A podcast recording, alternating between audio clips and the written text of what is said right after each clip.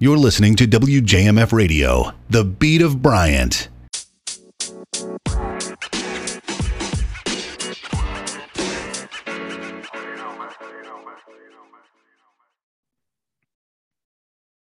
What is going on, you guys? Welcome back to Down to the Wire. I'm your host, Brian Costa, and today we have got a lot to cover from the Celtics being a rumored suitor for Kevin Durant to the future of Xander Bogaerts in the Boston Red Sox. We are going to cover it all today. Uh, so thank you guys uh, for tuning in. Uh, strap on in because it is going to be a wild ride.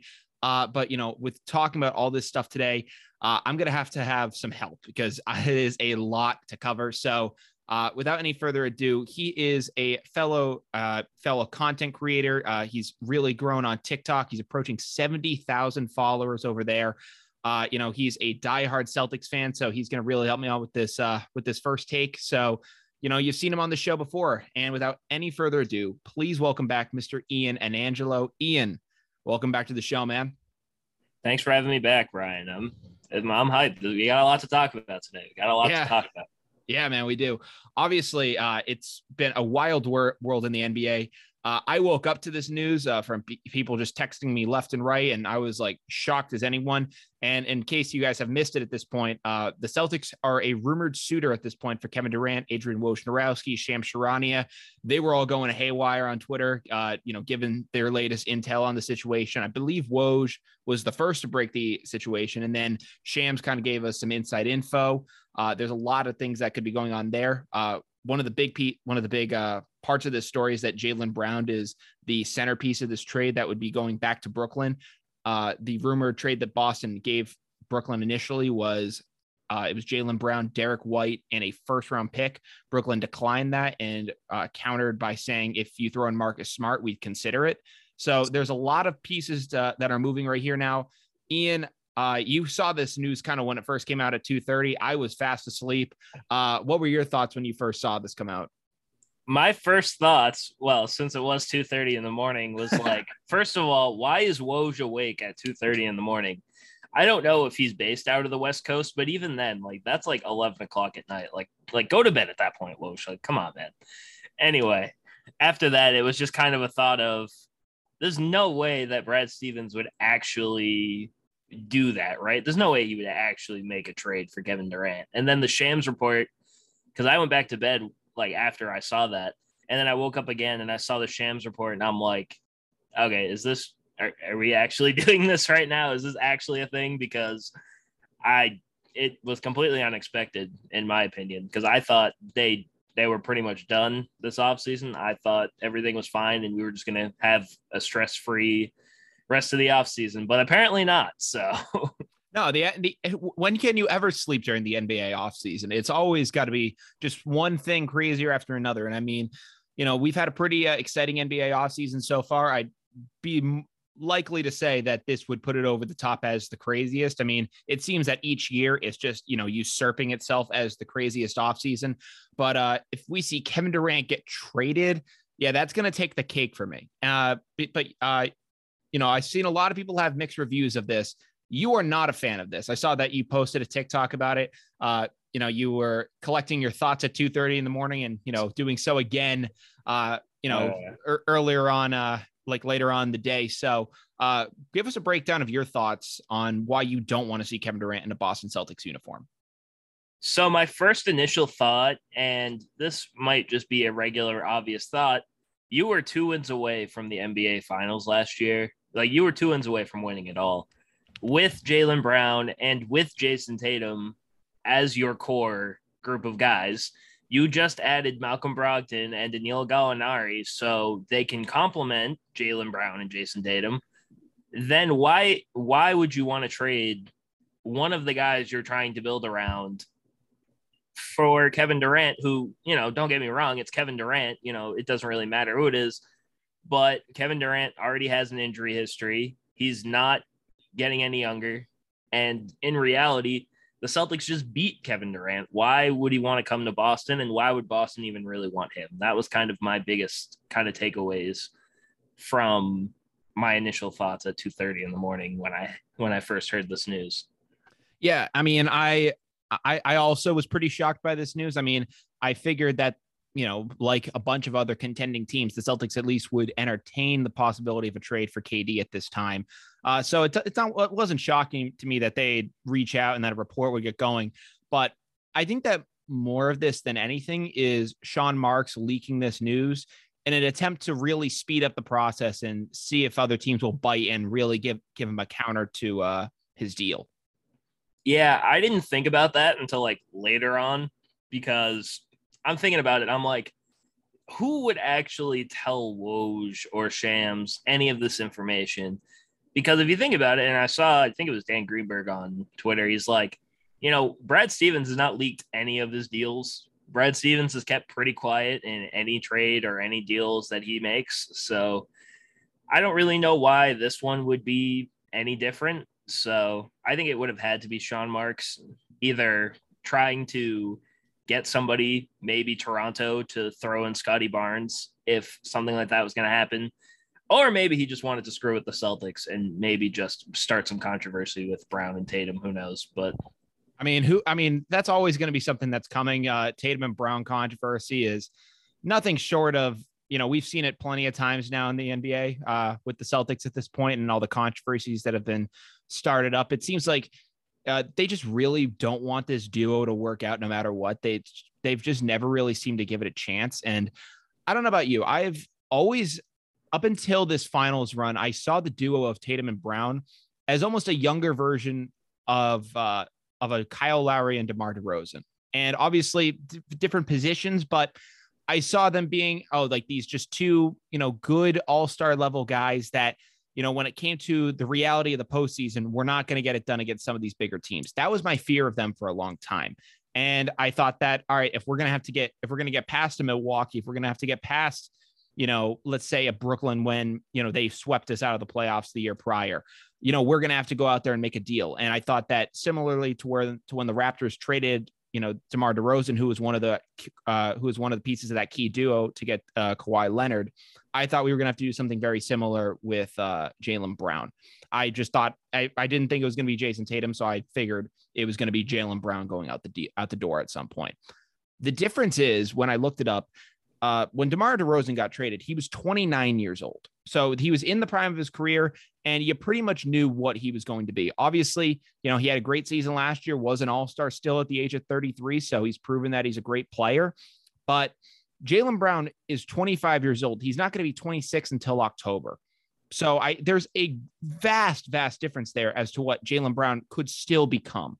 And to blow it up now, I understand that we all, in a sense, we all want this. I, I understand that people want this. They want the superstar. They want that. Uh, but what you can get in turn when you do that too early is this. You get oh. you get oh. bad if you go a little too early. That's what happens, and you blow it up.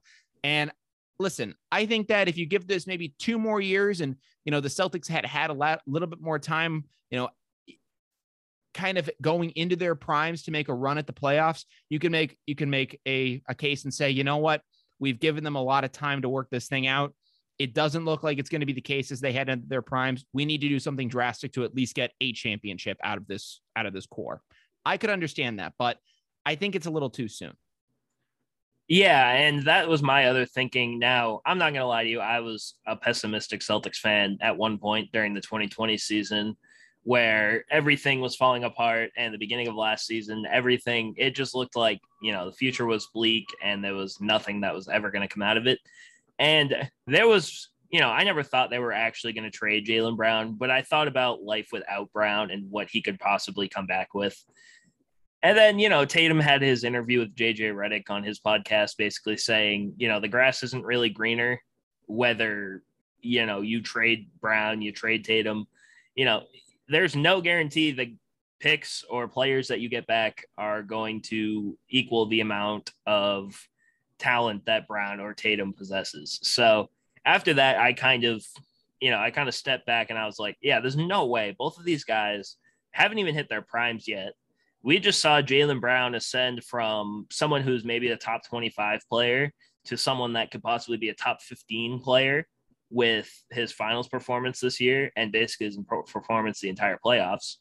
Jayson Tatum is nowhere close to his prime and he's still growing and he just led his team to the NBA finals with Jaylen Brown. So, you know, at that point, it was just like, what are you going to do? That's like, why would you even entertain the possibility of trading either one of them?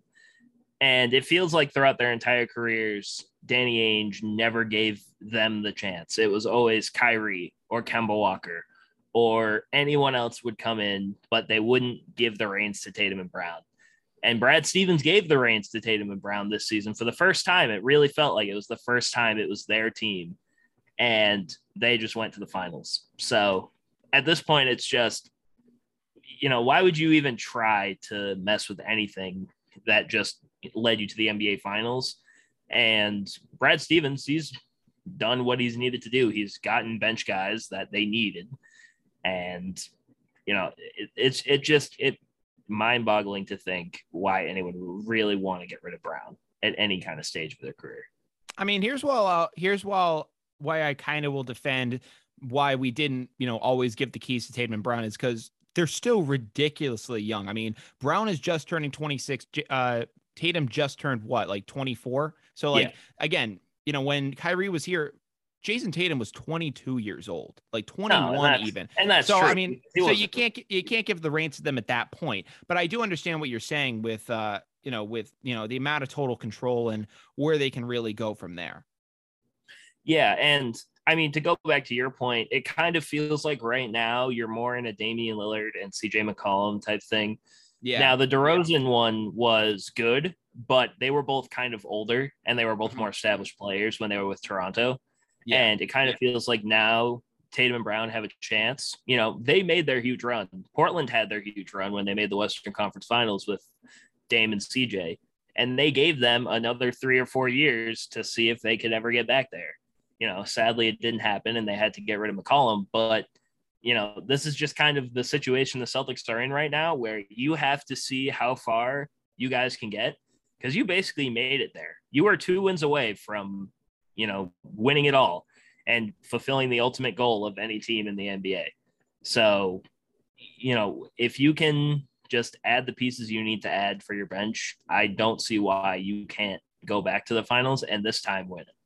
Yeah, and that's part of the reason why I'm when I'm apprehensive about the Durant move because you know when we had you know when we had this finals run last year, Tatum was in a in a sense the leader of that core and was like the focal piece that helped us get to that level. Obviously, he had he had injuries and stuff uh, down the stretch, but still was the leader that helped us get there in at an incredibly young age. You have to respect it. When Kevin Durant though comes in that room, he's going to be the man in charge. Tatum is is going to have to take a step back. I don't know how that's going to work. Obviously, Tatum's young; he'll have to adapt. He'd have to do. He'd you know he's going to have to figure it out. But you know, Tatum's been in this role now for a certain for a good period of time. Is he going to be willing to take that step back and be second fiddle because he's been the first guy? Even when Kyrie was here, he was always considered Tatum then Brown. It was always Tatum and then Brown. It was never Brown over Tatum at any point. So I don't know if Jayson Tatum is willing to step back and be a number two guy. Yeah, and I mean, if you think about it, I guess we have seen Durant and Tatum at the same time I mean, granted, it was the Olympics, and Team USA is a completely different atmosphere than the NBA. Yeah. But I mean, you know, there's times where Kevin Durant is g- going to want to be Kevin Durant. He's going to want to take over. And normally, if you've seen in the past, Kevin Durant, when he's with another star, he is with a point guard, basically. Mm-hmm. You know, you had Russell Westbrook in OKC, Steph Curry in Golden State, Klay Thompson, who's another guard you had, and now you got Kyrie. So, you know, I'm not saying that both of them wouldn't work together, but it feels like it's really not the play style that Durant kind of favors. So I don't really see it ever, you know, kind of materializing. And with Tatum, I think you still need to give Tatum another year, especially after his disappointing finals performance.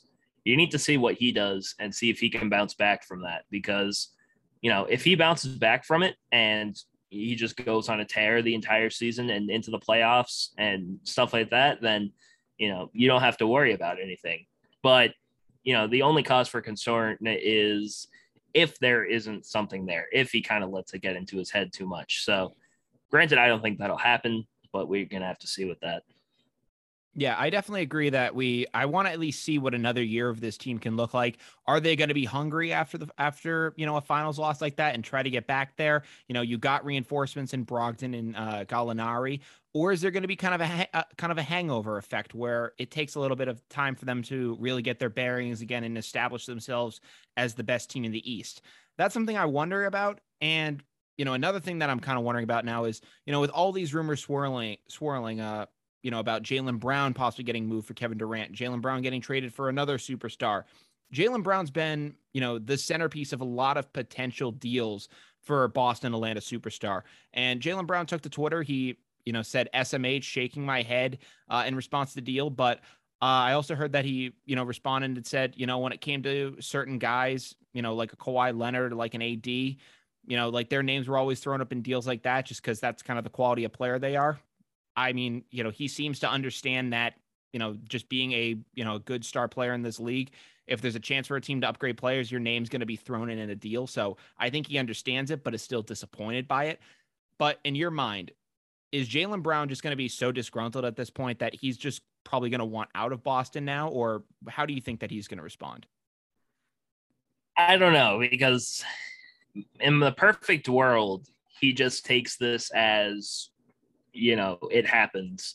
It's just going to happen. My name's going to be in trade rumors no matter what happens. And I'm just going to push past it and just focus on myself. Because Marcus Smart was in trade rumors too at one point. Exactly. Smart was in trade rumors. I mean, I remember when Tatum was a rookie, I remember there were so many rumors about him getting traded for Anthony Davis.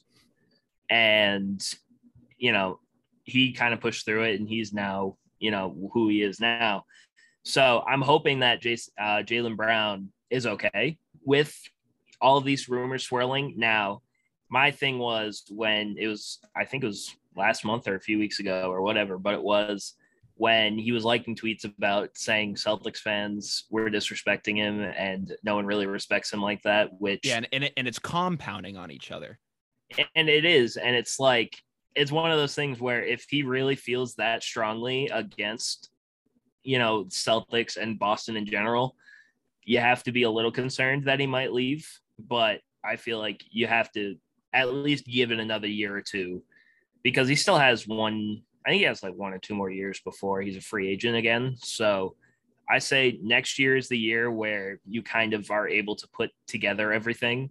And whether it means Brown has to get traded or Brown's going to leave, then I feel like we're not going to know that until we figure out what's going to happen next year. Yeah, I'm just apprehensive at. I just really don't know how he's going to respond to it. I think he'd be apprehensive to the idea of it at this point because not even with the hate that he's gotten, not even with the trade rumors, but it's always that he's been second fiddle. And I mentioned it in terms of you know the way that the way Tatum's played and you know the way you know it would regard uh you know the leadership of that team. Brown has been told this his entire time. Oh, it's Tatum, then you, Tatum, then you. But he's the one who went out in the finals and balled while Jayson Tatum, you know, shriveled up and completely disappeared during that series. So, I mean, he, he's probably just like, I actually showed up in those finals. Jayson didn't. What what's it going to take for me to get some damn respect? And I just don't know what it's going to look like for him. I think that, you know, best case scenario, he's going to take it and use it for an incredible revenge season. He'll finally get the All Star nod that he deserves, and you know, prove to be an even better piece of this team next year. But I feel like at a certain point, a guy can only take so much before they're like, all right, I, this is ridiculous, and you kind of just have to call bull.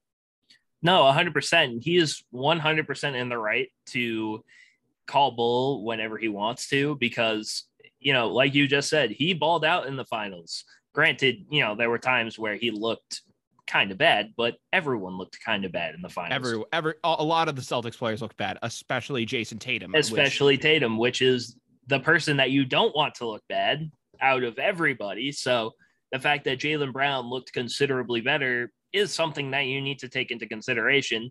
Now I mean, he, had, he had what 34 points in that game six. Exactly. Like he was, he was there. He was fighting you know, and I'm not saying Tatum wasn't, but it just felt like Tatum was never able to get it going no matter what he tried. And that just happens sometimes. But if I'm Jaylen Brown, I'm you know, maybe this is the year where it's Brown and Tatum at the same time. Because I feel like in the finals, he established himself as where it's no longer Tatum's the one and Brown's the second option. It is now more of a 1A and 1B type situation. And I think it's probably going to be more on Tatum to see if he can adapt to that kind of system because we'll have Brogdon kind of facilitating, so you don't have to worry about that. Mm-hmm. But Tatum and Brown have improved as passers. Granted, Brown still needs to work on his turnover issues and maybe he can become a better passer. But at the same time, it's one of those things where, you know, maybe it's time Brown is taken more seriously in, you know, on the team, really, because it's not like he's not, but he has a chance to average just as many points as Tatum can. So, absolutely. It's I mean, kind of one of those things where if Brown wants to continue maybe being the second option, but I don't think he's going to be, you know, if he wants to continue doing that, great. And he doesn't have to worry about leaving, or maybe he just doesn't want to leave Boston in general. But if he does think that he can do better elsewhere and be the guy anywhere else, then you know he has the right to think that because of the way that he's improved himself. Yeah, and I think that if that of those two players to take a big jump like that and do that, it would be Jaylen Brown. It really just it kind of lines up with the track uh, record of his career. Jayson Tatum started off at a great point and has just kind of gone on a gradual increase into becoming the player that he is now. It's been, you know, he started off in a great place and then just became slowly made his way into what he is now. Jaylen Brown is an interesting case because, you know, if you just look at, you know, him from a points perspective, you know, he averaged, I think, six points in year one, like 13 points in year two, 20 in year three, and then what is averaging close to like, I think, like 24 to 26 points in year four. And it was like, wow, this came out of nowhere. So, I mean, you know, like he's able to take those really big jumps, whereas Tatum is kind of on a slower rise, which, you know, has worked well for both guys. So I think it is possible that you could see Jaylen Brown take that type of a jump. It's just a going to be a matter of whether Ime Udoka allows for that in the system. I do want to see how this two how this duo and the team in general just just works now. You know, after this finals, it looks like you know after January they were able to find themselves and you know had that incredible run. What's that going to look like in in a, in a regular season? I want to figure that out. Yeah, I agree with that. And honestly and truthfully, the Celtics regular season, you know, I'm not talking about playoffs right now, but regular season has a chance to be what the Phoenix Suns did last season, where yeah. they just blew through everybody. And it didn't matter who you were, it didn't matter who you had, you were going to get beaten no matter what. And the Celtics have the potential to do that. That's just if they can find their consistency. And that's going to be the biggest thing with them, not only in the regular season, but in the playoffs, because it feels like right now, it doesn't matter about the regular season for the Celtics. You just have to get to the playoffs and you have to show up because that's kind of the expectation right now. You were in the finals. Why can't you go to the finals again? You are now officially finals contenders, and you're going to be for the next few years or for however long Jaylen Brown or Jayson Tatum wants to stay. So this is basically your new challenge is you have to get to the finals any means necessary and then you have to win when you get there so it's going to be one of those things where I feel like they just need to find the right thing. And if the right thing works, maybe that's Jaylen Brown gets more involved. Maybe it's Tatum takes less shots or takes a step back. But if we're thinking about that, then how's Tatum going to feel when, you know, he's not getting all the shots he used to get? Now, I feel like Tatum will be okay to adapt to that because it just feels like he would be willing to adapt to something along the lines of that to win. But it's just going to be one of those wait and see approaches because you have no idea what you're actually going to get from this Celtics team because you had no idea what you were going to get from them last season. And this season, even though they have the expectations of making it back to the finals, you still really don't know because it's still the same team as last year, basically. And I mean, I'm excited to see what Brogdon can do because I've I've wanted Brogdon on the Celtics forever. So you know, if he can come in and he can be the facilitator that the Celtics need, you know, who's, you know, what's really going to stop them? Yeah, I think that they have a lot of great promise. So it's going to be exciting to see if they can stick together and make another run down the stretch. If, you know, hopefully this core does stay, stay together. With that being said, though, Ian, I want to jump over into MLB news with you.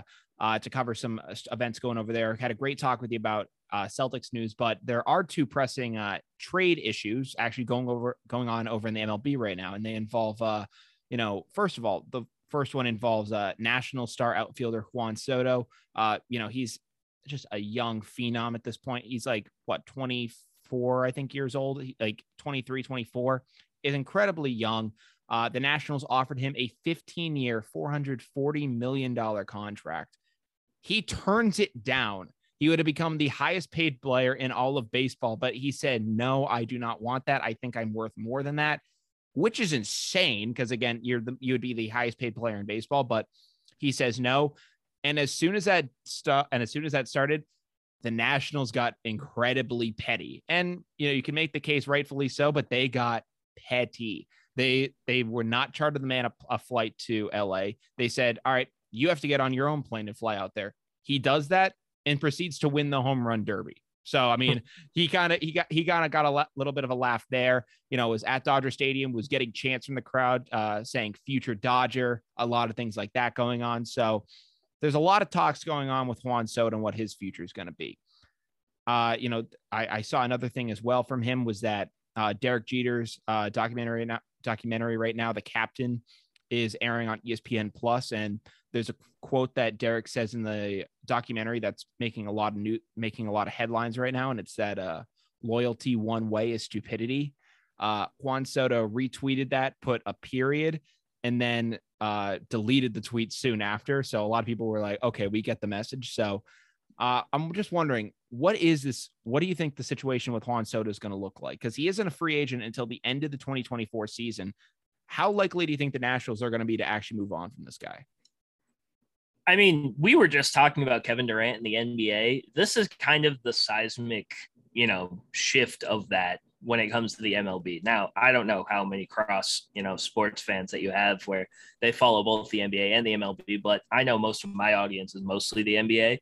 But I got a, I got a couple. I got a couple. I got a couple. Yeah. So if you were following the NBA, and you wanted to follow the MLB, think of what the Kevin Durant trade is right now, and that's what it is with the Juan Soto thing. Yeah. But Juan Soto is what 23, yeah. and I mean he's literally on the track to be like the next Ted Williams or Babe Ruth at this point. So, you know, yeah, granted, 23 years old, so like ridiculous. Exactly, and you know the Nationals have every right to be mad about that. I mean, if if you offer $440 million to someone, they didn't even offer Bryce Harper that. And Bryce Harper was their entire franchise for almost a decade, and they didn't even offer him that. So if you're going to turn that down, I think the Nationals have every right to be mad at him. But if you're Juan Soto, you must definitely not want to be in Washington if you know you're going to turn that down. And granted, does he really need to be in Washington? He already won a ring. Why yeah. wouldn't he want to go to another contending team? So I mean, I mean, yeah, at this point, it doesn't look like Washington's going to be anywhere near, you know, the like the championship caliber team they were in 2019. When they won in 2019, they were they were incredibly old, and it looked like a near certainty that they weren't going to repeat or at least make a bid anywhere after that. Obviously, COVID uh, kind of threw a wrench into that entire season, but they didn't make the playoffs regardless of that. And uh, you know, a lot of those big pieces ended up leaving. Max Scherzer was traded the following season to the Dodgers and now is with the Mets. So uh, a lot of big guys off that team are no longer there anymore. So I mean, I can understand where where he's like, I did what I was supposed to do in this team. Obviously, I did it at an incredibly young age. So uh, a lot of people would think that I should be, you know, linked to this team for a longer period of time. But at the same time, why should I be? Exactly. Like if he wants to go somewhere and win a championship somewhere else, what makes him, you know, what what makes him wrong to want to think that? You know, if you're a superstar, and we see this in the NBA all the time, if you're a superstar, why do you want to be on a tanking team? Or why do you want to be on a team that doesn't have immense talent that any other team in the MLB or NBA has? So if you're Juan Soto, I think you should ask for a trade. Honestly, I think the Nationals should trade him. And I feel like it shouldn't have been this big a deal anyway. Because if you think about it, like we said before, he's only 23. That's imagine trading like Luka Doncic right now in the NBA. That's the kind of haul that the Nationals are going to get from the Juan Soto trade. And really, there are a bunch of teams that could say, hey, This guy is still under team control for the next two years or so. We could extend him if we wanted to. And who knows? Maybe if he tests free agency, we'll still have one of the best players in the MLB on our team for the next few years. And that could make us instant championship contenders, especially if you're especially if you're a team like Seattle or San Diego or New, the Mets, you know, you want to win a World Series and Juan Soto could help you get there. Yeah, I mean, what's incredible about him is that, you know, there are players of his caliber that are, you know, 28, 29, 30 years old. And if you had a chance to get them, it's like, this is a life changing talent. You get that, and you get the ability to determine, you know, how he's going to come up for the next, you know, 10 to 15 years of his career. I mean, this guy is so, I mean, it blows my mind that he's this ridiculously young based again, and it's because he's demanding all these things in these trades. And, and, and you're just like, uh, how do you earn that right? But this man debuted when he was 19 years old. I think was he 18 or 19? I have to look. I think it up. was 19. Yeah. Yeah. So he was 19 years old when he makes his debut in the big leagues, and ever since then he's been one of the mo- one of the most dynamic hitters in all of baseball, which is ridiculous. So, I mean, I don't know exactly what his what his situation is going to look like. I've heard a couple rumors, uh, like the San Diego Padres being interested. Uh, I see that as a possibility, mostly because uh, their general manager AJ Preller has been known for making wild moves and then having to blow things up right afterwards. And I think that the Padres are maybe getting sick of that with uh, with their money situation. So Preller might just try to make you know kind of a big swing at it and try to get this guy, get him on the team. And if it blows up in his face and they miss the playoffs, you know he was trying everything he could to win. So I think that's a possibility. And then uh, I think the Mets are a likely uh, destination as well. Yeah, honestly, I love him on the Mets, even though I don't know if the Nationals will feel some type of way trading him to a division rival, but I I mean, he kind of fits perfect with the Mets and yeah. their timeline right now. So but I feel like national, Mets, but are the Nationals going to want to trade within the NL East? That's the only exactly. hiccup I have. That's the thing. And I mean, if you wanted to trade to the American League, even though we're both Red Sox fans, we know for a fact the Yankees can easily make a package centered around any one of their prospects for Juan Soto, which is just terrifying to think about. Yeah. Especially if they lose Aaron Judge. Or what if they keep Aaron Judge? Then you'll have Aaron Judge and Juan Soto on the same team for and and don't forget Giancarlo Stanton. And Stanton. And it's just gonna be terrible for Red Sox fans. But anyway, even if you wanted to trade him to the Yankees, but honestly, I like Seattle, and I've seen a lot of people talking about Seattle. Seattle's a young team. You know, they basically are, they have Julio Rodriguez. They are a superstar away from, you know, being a legit contender, in my opinion. So I feel like Juan Soto would do great on the Mariners. And if you're the Mariners, why would you want a prospect Hall at this point?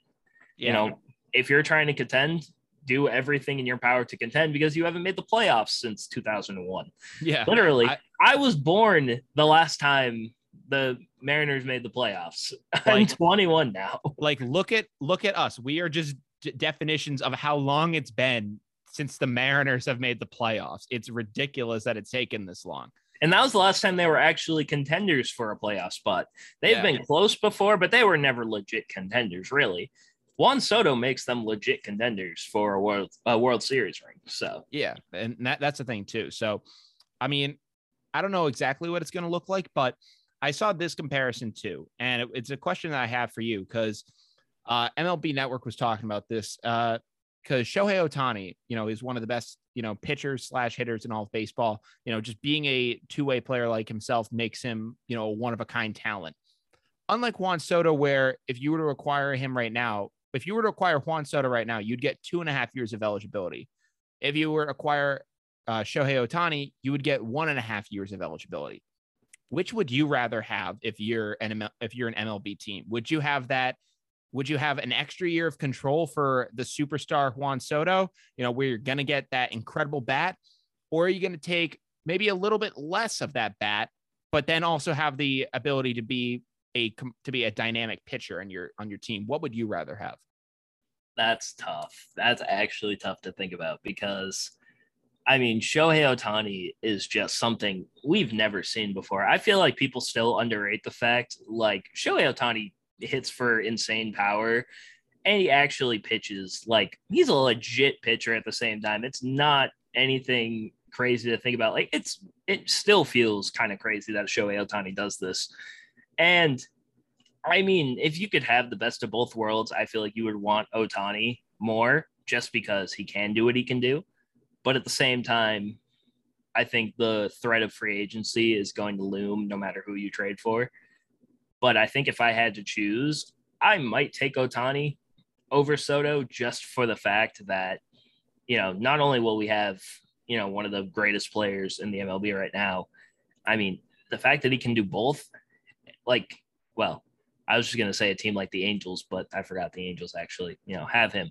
But uh, if you're any team that needs pitching and hitting at the same time, why wouldn't you want to get Shohei Ohtani? Now, Juan Soto is amazing in his own right, but if you have the chance to get Shohei Ohtani, I mean, I don't see why you wouldn't try to go after that.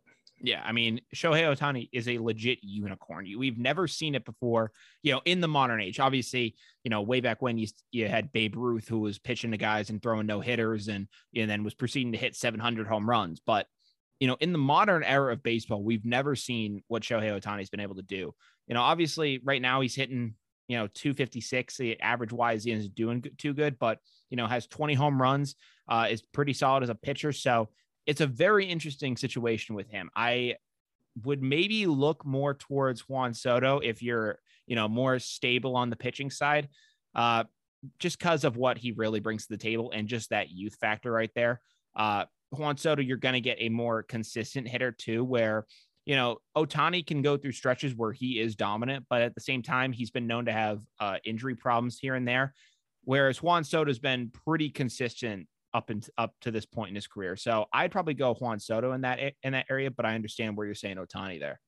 Yeah, and I agree. I mean, you, you if you had a chance to get either one of these guys, I feel like you should go for it. But you know, it's it's crazy that it kind of feels like the MLB is kind of turning into the NBA right now with their young star. Yeah. Because you know the NBA players move like every other season at this point, and you don't really you're not normally used to seeing that in the MLB. So I mean, honestly, I find it more entertaining with player movement. I know a lot of people have a problem with it, but I like player movement. I like seeing new players on new teams all the time. But yeah. you know, it's just kind of crazy to think about. And I feel like it'll make the MLB a little more interesting at the same time because you're gonna have a guy like Shohei Ohtani who, yeah, he's with the Angels, but the Angels aren't a top tier team you want to see him on a team like the Yankees. You want to see him on a team like the Mets or the Dodgers. You want to see him on a really good team contending. You don't want to see him on the Angels, who eh, frankly just kind of wasted Mike Trout's career in front of his eyes. And now we're doing the same thing with Ohtani. So, you know, it's one of those things where, you know, loyalty is a great thing. But if you have a chance to be in a bigger market and win a championship, I feel like that should be your top priority. I mean, I think Derek Jeter, uh, like, you know, kind of rounding off the second best, Derek Jeter said it best loyalty one way is stupidity. Exactly. So I, I just don't think I, I if you're not going to show them that kind of same level of respect and, you know, just keep them in that bad situation, I think that, you know, you know, those guys are going to want to get out of there. So, uh, you know, Juan Soto could possibly go, be going to the Yankees. Uh, I saw a rumor that Shohei Ohtani could possibly be going to the uh, Blue Jays. So, uh, you know, any way you slice it, it's a bad, it, it's a bad, it's a bad time to be a Red Sox fan right now. Uh, we're, we're, we're, as of right now, uh, coming into today, we are three games out of the wild card. We're fourth place in the AL East. Uh, you know, I was saying going in, going into the All Star break, we're gonna have to come out, you know, you know, you know, really just hot and just try to really make a run down the stretch. It doesn't look like that's going to be the case right now. I had a take that I said on my friend's podcast. Uh, uh, it's the Pesky Pole podcast with Robert Shelley, in case you guys were wondering. So go check that out. Uh, but we were talking on there, and I said, you know, the Red Sox are getting healthy at the right time. Nathan Eovaldi's coming back. Chris Sale's coming back, which turned out to, you know, be a terrible omen for us as his hand shattered at Yankee Stadium and completely ruined that idea. But my my idea was that we're all getting healthy at the right time. Kike Hernandez and all those guys are all going to come back. And similar to like a team like the Braves or like the 2019 Nationals, we're gonna we could make a second half surge and really make a push into the playoffs and be, you know, up there in terms of being one of the better teams of the second half and have that dictate our postseason. That was the best case scenario I saw for the Sox moving forward. That really has not looked like the case. We get blown out by the Blue Jays 28 to 5, which sound, again sounds like a football score. So we get killed by them and then we've just seemed completely lifeless since the break. I don't know what it's going to look like for us at this point, but I was saying, but you know, the trade deadline is August 2nd. At this point, I don't see where we're going to be buying at, at, at any point to make a run. So, do you think that, Ian, do you think we're going to buy, do you think we're going to full on go into sell mode? I hate to say it because I don't want it to happen. And it kind of feels like the inevitable. However, if you're Xander Bogaerts and you just saw, you just, you were part of that 28 to 5 loss, like you were there, you have a player option to leave. If you don't want to resign with the Red Sox, I feel like now would be the best time to get traded because he's having another all star season. He's still Xander Bogaerts. he's still an elite shortstop. And I mean, teams need a guy like Bogaerts. So I could really, I could realistically seeing the Red Sox trading Xander Bogaerts at the deadline, which sucks to say because I love Bogaerts, but eh, this team is just, it's not very inspiring, at least as of right now, to instill any confidence in, you know, either the fan base or the front office at this point that they can make a run to the playoffs. And it sucks to say because this team was two wins away from the World Series last year. But and frankly, a World Series, I think that if we get there, I think we have a shot to win that World Series. Oh yeah, and I mean Atlanta was an amazing story, but with the team that the Red Sox had last year, there was it kind of felt like it would have been the Astros or the or the Red Sox winning it, but you know that's neither here nor there. Yeah, and it kind of sucks to say, but I do think that Xander Bogaerts even might request a trade and he might want to get traded, which sucks to say. But if you're the Red Sox and you don't think you're going to contend, why would you want to keep these guys around when they could possibly go contend somewhere? So, and who knows, maybe you can get great pieces back for Bogaerts and you can re sign them again. You know, today's like the six year anniversary of the Chapman deal to the Cubs, and the Chapman ended up signing back with the Yankees. So, we'll just have to see what happens. But I do think it is kind of coming to that point where the Red Sox might have to make the tough decision to blow the team up, which I don't want to say, but it's kind of feeling inevitable. Yeah, and I, I listen. I I understand the whole the whole uh, sentiment with the Chapman thing. That was a lightning in a bottle thing that happened there. No, let's l- let's fa- let's face it. When you trade the star player away and you get talent in return, you you know, and you trade him to a contending team, he's not coming back to that team. We had we had similar thoughts as to as to maybe oh maybe Jon Lester will come back if we uh if we trade when, when, we, when we trade him to the Oakland A's we could really uh get in the hunt for him and he was like no I'm going to the Chicago Cubs because I think I can go win a World Series there and he evidently did. Uh, then you look at um who what was another situation? Oh yeah, Mookie Betts. You know, we're going to trade him to the LA Dodgers, and you know he's going to be coming up on free agency in a year, and we and we can get Alex Verdugo, uh, Brusdar Graterol, or Jeter Downs, or whatever it became, and then we can get Mookie Betts back. And Mookie Betts was like, "No, I'm signing a 13 year deal out with the Dodgers, and I'm now going to go into the Hall of Fame wearing Dodger blue." So, uh, you know, that was the case there with Xander Bogaerts, it feels very similar to that 2019 season with Mookie Betts now at this point, to where you know you had great, you had a great uh, story the year before. Obviously, 2018 was different than 2021, obviously because we had the best season in Red Sox history and proceeded to win the World Series.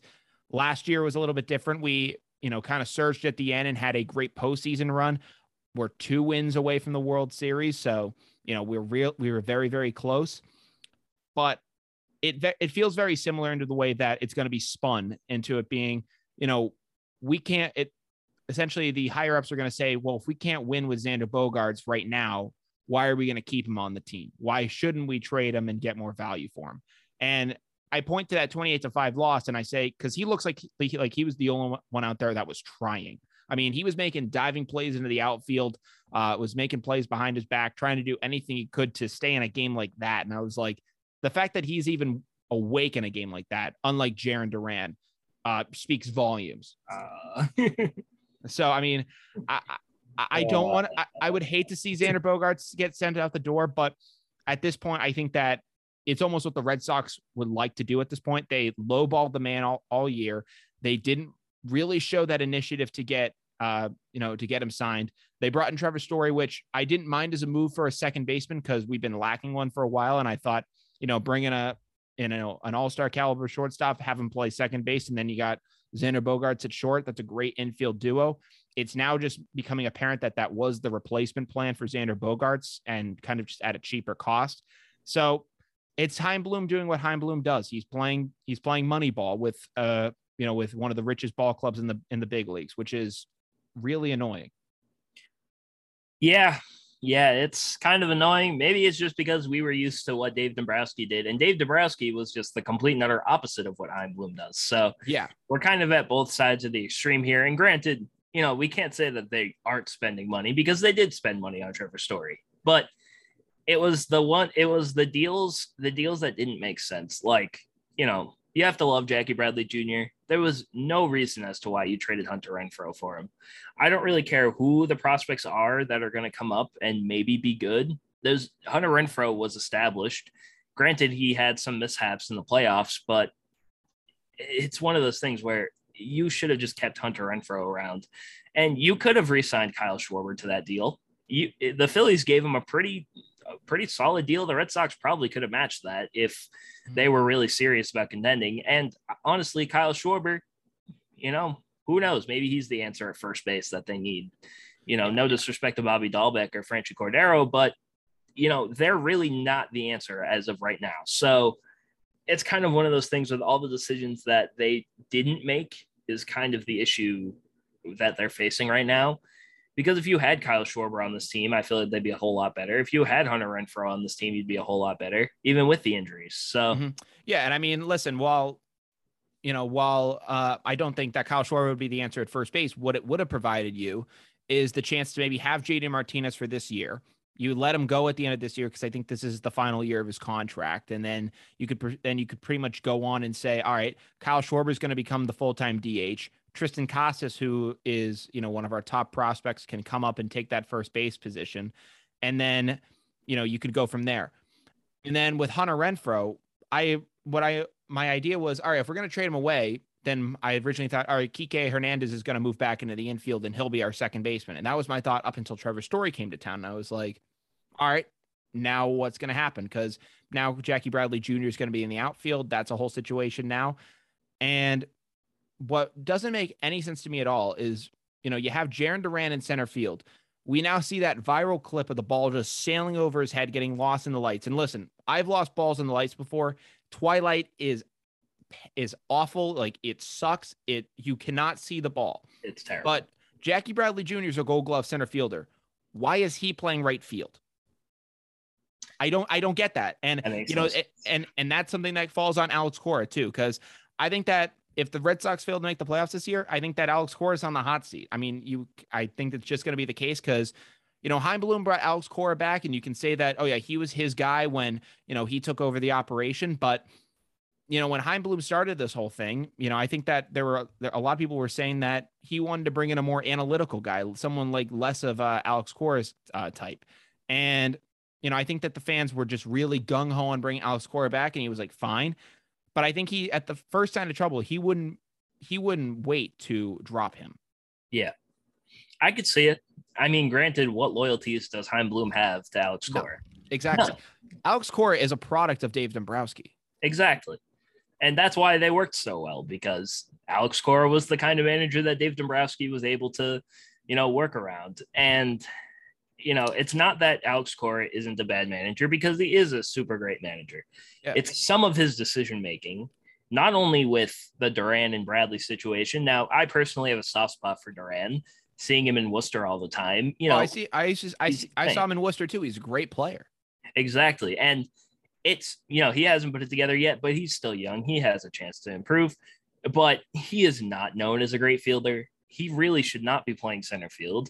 Granted, you could put him in right field because, or left field at that point, because it kind of feels like he's not really a center fielder right now. Even though he has blazing speed, he feels more like a corner outfielder than a center fielder defensively.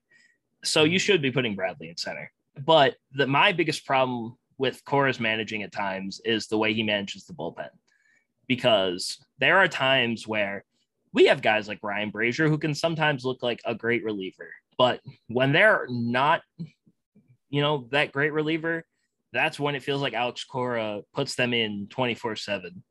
And it just, it, it just doesn't make any sense, really. And the bullpen has always been an issue with the Red Sox. It feels like even when they were winning the World Series, the bullpen Yeah. was amazing, but you just had some guys that were okay. And it's just one of those things where, you know, just some decisions they could cost him his job, which sucks to say because I like Cora, but And at the same time, you know, I like Cora too, but you know, the, our play recently, and you know, not just in the twenty-eight to five game, but I think you know, even in the game right after, we we looked incredibly sloppy. I mean, you know, m- you know, take out the Duran play, we had a play that dropped right in the middle of the infield between. oh my god, I remember between three one. Defenders. And then you speak of Ryan Brasier, you know, he goes to pick off a guy at second base and chucks the ball into center field and throws a run and basically throws 90 feet 90 feet away, which I do think turned into a run right after. Everything turned into a run in that game. though, Yeah. so- No, well, I'm talking about the game after the game Oh, yeah, after the yeah, uh, yeah, words. You know, like And then, and then the Sawamura play yesterday where it was the ground ball back to him and he overran the base and Mhm. that was kind of embarrassing. So yeah, and then like I th- what was it, Lourdes Gurriel uh, getting around the tag of Bobby Dalbec. So it's just Oh, man. and you know at the end of the day you do have to credit teams for just you know outsmarting you and doing certain things you know that that play by lourdes great play by him but at the end of the day like at, at the end of the day like you do have to say that some of those mistakes are on you and i just don't know how much more the red sox are going to take before they do say all right we need to start over at manager so i think that could be coming as well so uh, there are a lot of things on the table and i just don't know what it's going to look like but uh, in your mind uh, is jd martinez gone I think so. yeah I love so. JD. He- He's not the same that he was before. Granted, that's just what happens with age, but it's he might have been. Someone told me the other day when I was at work. He said JD Martinez might be the worst 300 hitter he's ever seen. Because it feels that way sometimes, where if he's not getting hits, he's striking out every single time, which kind of eh, a little bit true. Yeah. And so I could really see JD Martinez leaving, and the fact that the National Oh, national I didn't, I didn't, I didn't, I didn't even mean JD Martinez leaving. I think that he's gone at the deadline, to be honest with oh, you. Oh, gone at the deadline. Oh, I could see it. I could see that too. Basically, just because the National League has the DH now, so there's a bunch of different options where he can go. Also, I know we were just talking about Jackie Bradley. I had the game up right now. He just hit a double off the wall, and it kind of feels like Bradley's been the best player on the team so far. You know what? In the last week or so. Every Oh. year, Jackie Bradley Jr.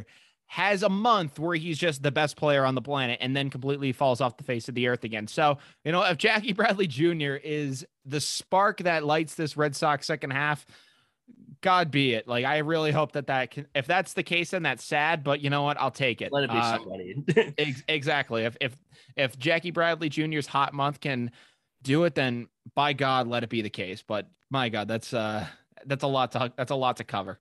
it is a lot to you know claim your uh put your stake down on but Yeah. yeah. i think jd most likely gets traded at the deadline because if you're jd why do you want to be on a team like the red sox who aren't really going to contend so Yeah, and I think I think JD even said that you know if I'm getting traded to a team, I'm going to be on a contender. If I don't, I'm on a contender, so I'm going to be happy either way. So. Uh, you know, he's open to the idea of getting traded. It's not like he's, you know, came out and said, Boston's my home. I want to be here forever. I mean, he might feel that way, but, you know, he's at least mm, to the media making it known that, you know, I, I'm willing to get traded. So I, I, that, that speaks, that speaks volumes. Oh god. All right i'm sorry. I know i know i probably shouldn't be talking about the game that's going on right now but yolmer sanchez just hit a ball off the wall. He, it got thrown back into the infield. He was about a dead duck and he was just in a rundown but you know what? They scored the run so i guess that doesn't matter but i mean just kind of that's just how we were just talking about all the things that were kind of embarrassing that that- yeah it, it kind of just sums it up unfortunately but uh and i think that sums up uh this topic of the red sox pretty well uh before we do go uh i did want to highlight this as well and you know as we're to stay to stay with the red sox i wanted to talk about uh the gray red sox david ortiz getting inducted into cooperstown yesterday uh you know the first uh i believe the first designated hitter to do so on the first ballot i believe I think Ed- edgar martinez was I don't know. I don't. I, Edgar Martinez is in, but I don't know if he was first ballot. So I heard something, but I'm not entirely sure. But Ortiz is in, so it's great news for us. Uh, but a lot of people are wondering now. I saw this trending on ESPN, and people are wondering with David Ortiz testing positive for steroids in 2003. Does that officially open the door for guys like a Barry Bonds or Roger Clemens to get in? In my mind, it doesn't And it's that when David Ortiz tested positive for those steroids, there was something specific about that test that I remember. And it basically was that uh, it was a substance that they were going to ban or hadn't officially told the players they had banned. And once they had banned it, you know, they said like no penalty would come if you tested positive for this. Ortiz tested positive and then never tested positive for anything again in his career. So I don't, I wouldn't necessarily hold that against him. But what are your thoughts on that? I mean, in my opinion, I personally think Barry Bonds should be in the Hall of Fame, regardless of the steroid use. Mm-hmm. Roger Clemens might be a different story, but he could still be in the Hall of Fame too. He was amazing player. I really don't think steroid use should be a detriment to a player's career. You know, granted, you could say, oh, it's an asterisk because they were cheating, but you still had to play the games. You still had to be as dominant. And who else was as dominant as Barry Bonds in his time? Nobody. There was nobody in the MLB who was ever as dominant as Barry Bonds was when he was playing. So, personally, I think Bonds should be in the Hall of Fame. I don't know if David Ortiz being there gives him or Clemens kind of, you know, gives them the okay to be there because there are other steroid users in the Hall of Fame. I think Pudge Rodriguez was there, and then it was one other person I can't remember off the top of my head. But Bagwell anyway, Piazza. Exactly. There are people who have tested positive who are in the Hall of Fame. And it's not even tested positive, but we're just a part of that era. Exactly. So it kind of feels like why should the best player of that era or the best players of that era be, you know, granted they did take steroids, but I feel like it doesn't matter because they were just as dominant as they were, especially for Barry Bonds. I think Barry Bonds should be is 100% a Hall of Famer no matter you know what you say. You can have a case against Clemens. Bonds knew he cheated. He said he was cheating, and no one could stop him, no matter how good or whether he was cheating or not. Because before he cheated with the Pirates, he was still an amazing player. So yeah, he was a three-time MVP. Exactly. So he was going to be in the Hall of Fame regardless, and I I think Barry Bonds should be in the Hall of Fame anyway. So that's kind yeah. of my thing with that. I've I've always jumped back and forth on it, and part of me has always said, you know, it was a part of baseball history, so you, you know, uh, a Hall of Fame and it's a museum. It is a museum in Cooperstown, and museums should honor history, including the bad parts of it. So I understand that. At the same time, I do understand that you know they were proven to be cheaters. There's all this, there's all that, and you know they and a lot of people think that they tainted the game and you know ruined the sanctity of it. At the same time, that era is what brought baseball back. You know, exactly. after the, after the strike of '94, a lot of fans turned away from the game of baseball, and the steroid era.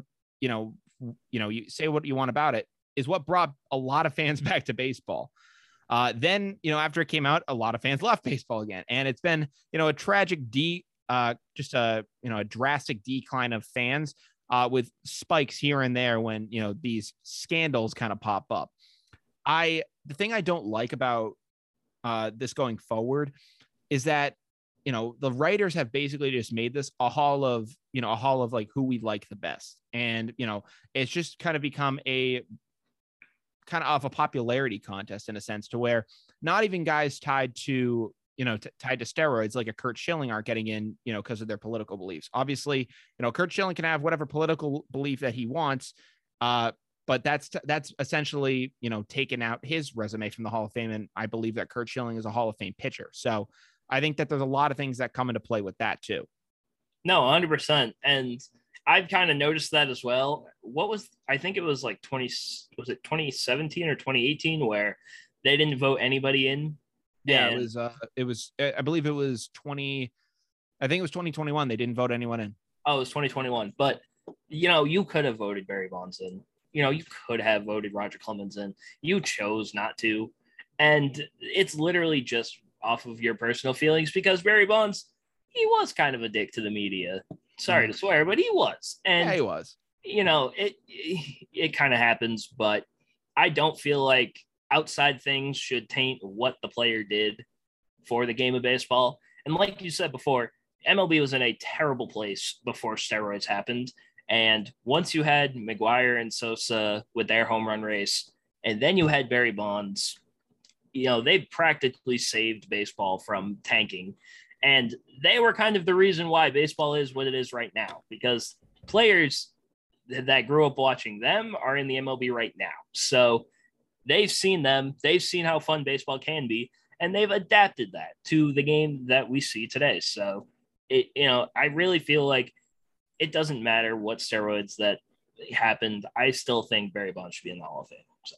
What about Alex Rodriguez? If you're asking the Red Sox fan in me, no. But okay, but but what what what draws the line there then? What's what, what's the difference? Well, I mean, as a Red Sox fan, and there's a reason why. But I mean, granted, A Rod probably could be in the Hall of Fame too. He was just as dominant when he played. And, you know, it's going to be another one of those things where if the media likes A Rod enough to put him in there, and who knows, maybe A Rod makes it, and then you get Barry Bonds in there. So I guess mm. just depends on. That is something interesting I've seen though, is that since A Rod has retired from baseball, he's kind of uh, changed up his persona a little bit. He went from being, you know, really uh, kind of a kind of a villain in the media to like this really polished up, you know, baseball analyst guy. Like that's kind of become his whole uh, persona now. So I do wonder how that's going to affect him uh, moving forward. I wonder if you know he's able to you know kind of kiss enough ass to get into the Hall of Fame. Exactly, and like you said, you know, if it is a Hall of you know just people we like. And if A Rod makes it, who knows? Maybe that opens the door to Bonds and Clemens. If and if, if, if freaking A Rod makes it, that has to open the door. I'm sorry, it like, has to, and because no because not only did A Rod not only did A Rod use steroids like a lot of these other alleged guys did, like a lot of these other alleged pe- people did, he there were there was lies, there was the whole biogenesis scandal, there was Tony Bosch, like there were so many things that were going on uh, with A Rod that you know were just it was a lot worse than just taking a needle and injecting your injecting yourself with stuff. Like there was lies and corruption and like ridiculous stuff that went on with A Rod. So in my in my opinion, if, if A Rod goes in, that's the tipping. That's the tipping point. It's not David Ortiz. It's A Rod. Yeah, because I mean, granted, you know, A Rod has the stats to get in. He is a champion, although you know, just like Bonds, he wasn't amazing in the playoffs. But you know, A Rod has the resume baseball wise to make it in. It's just you know, is that going to taint his resume? And who knows? Maybe because of A Rod's more polished image nowadays, maybe that just opens up the door for him to make it. And you know, it's just going to have to be one of those things where it's just going to be a wait and see type thing. Mm-hmm.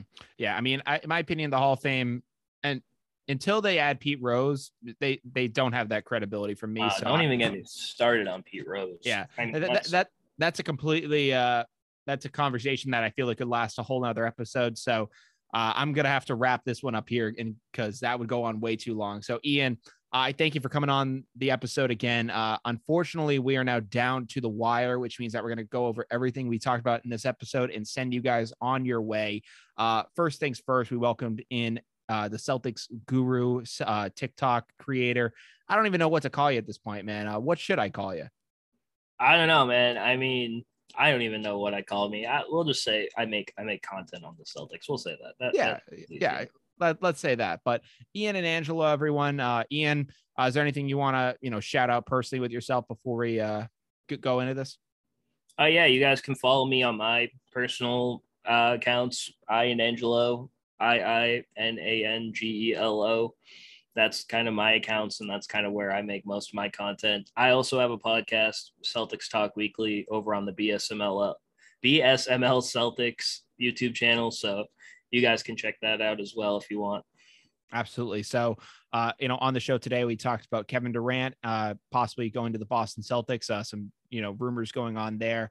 We talked about Juan Soto, uh, you know, in his status with the Washington Nationals, as well as Xander Bogaerts uh, in the Boston Red Sox. And finally, we wrapped up things today by talking about David Ortiz getting inducted into the Hall of Fame and what that means for a lot of other guys that, you know, potentially you know could have their names enshrined in Cooperstown very soon.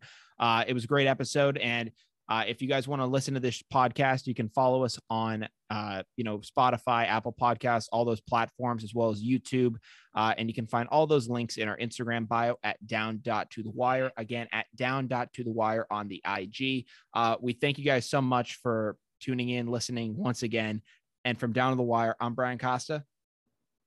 I'm Ian and Angela. And we hope you guys have a great day. Take care and peace out. WJMF Radio.